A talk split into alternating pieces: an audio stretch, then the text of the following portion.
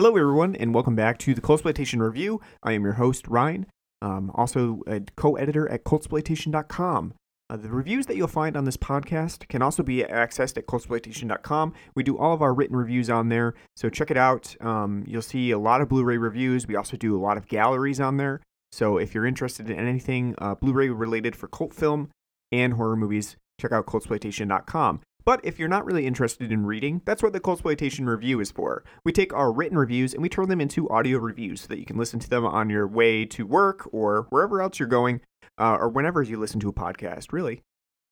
Now, if you've been following this podcast, you'll know that we did Return of the Fly previously, Scream Factory Blu-ray in the Fly Collection. So it should be obvious where we're going from here in that series of sequels.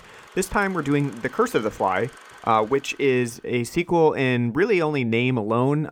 It handles some of the ideas of what The Fly offered in terms of genetic mutation and teleportation, but really there are no flies in The Curse of the Fly, which is kind of interesting.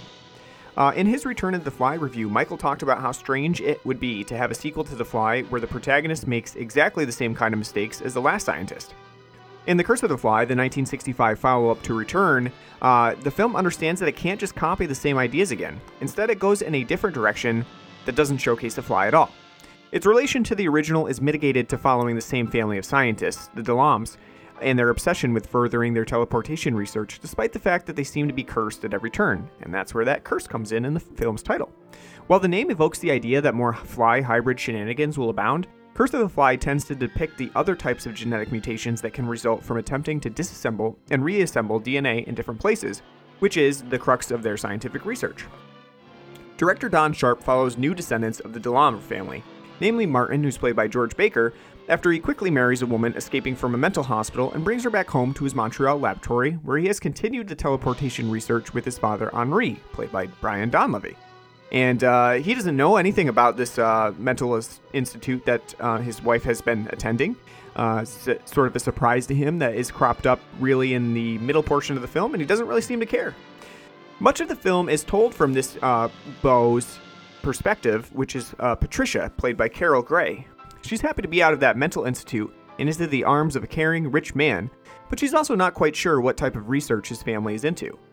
Ultimately, she finds that the Delambres are hiding some deformed people in cells around the laboratory, including Martin's previous wife, Judith, and she's forced to question her own sanity. Do they really exist, or does she truly belong in a mental asylum? And this isn't helped any by Martin kind of convincing her that she's just seeing things. Curse of the Fly has a lot of thrilling reveals in its first half. The initial depiction of Judith and the rest of the failed experiments is quite surprising, pretty much.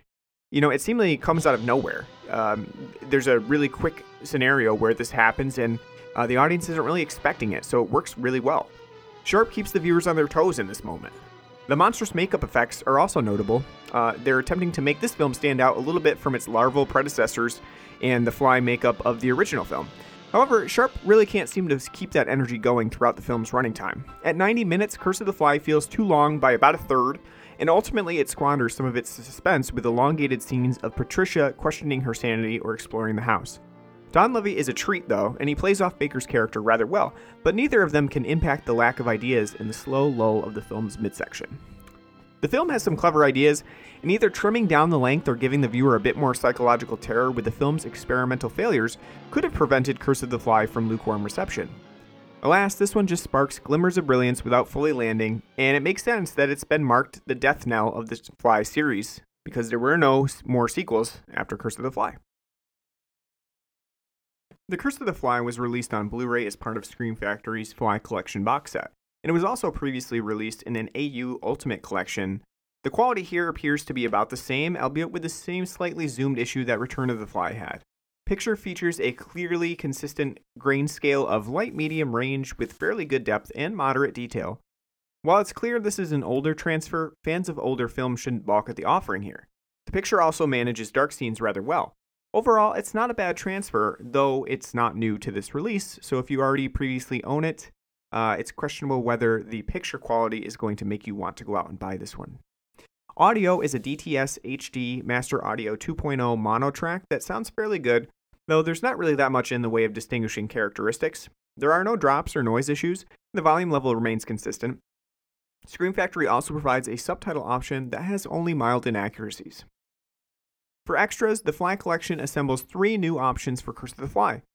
The first is an audio commentary with Steve Haberman and Constantine Naser, who also provided an audio commentary for the first film in the series. Also new to this set are interviews with Mary Manson, who played Judith, and Renee Glynn, both at short length. Manson provides some fun information about shooting her scenes with her makeup, while Glynn points out some work behind the scenes. Collected for this release are the standard theatrical trailer, TV spot, and still gallery as well. Overall, we gave this Curse of the Fly Blu-ray in the Fly Collection a 3 out of 5. The film itself, we gave a 2.5 out of 5.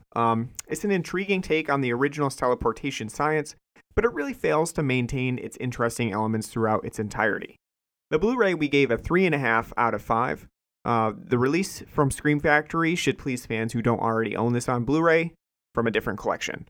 If you do, definitely think twice before you bother picking this one up, or at least if you're picking up the Fly Collection, don't make Curse of the Fly the reason why you're grabbing it if you already own the other films in the collection. Thank you for listening to the CultSploitation Review. We hope you will join us over at cultsploitation.com. If you're also interested, we have a Facebook page at facebook.com/cultsploitation. You can find us on Twitter at cultsploitation. And we also have a Patreon that you can donate to, and it helps us with gallery hosting fees and hosting fees for our podcast and pretty much everything else that we can pour into the site. That's at patreon.com/cultsploitation. Anything that you can donate is really helpful to us, and we appreciate your patronage.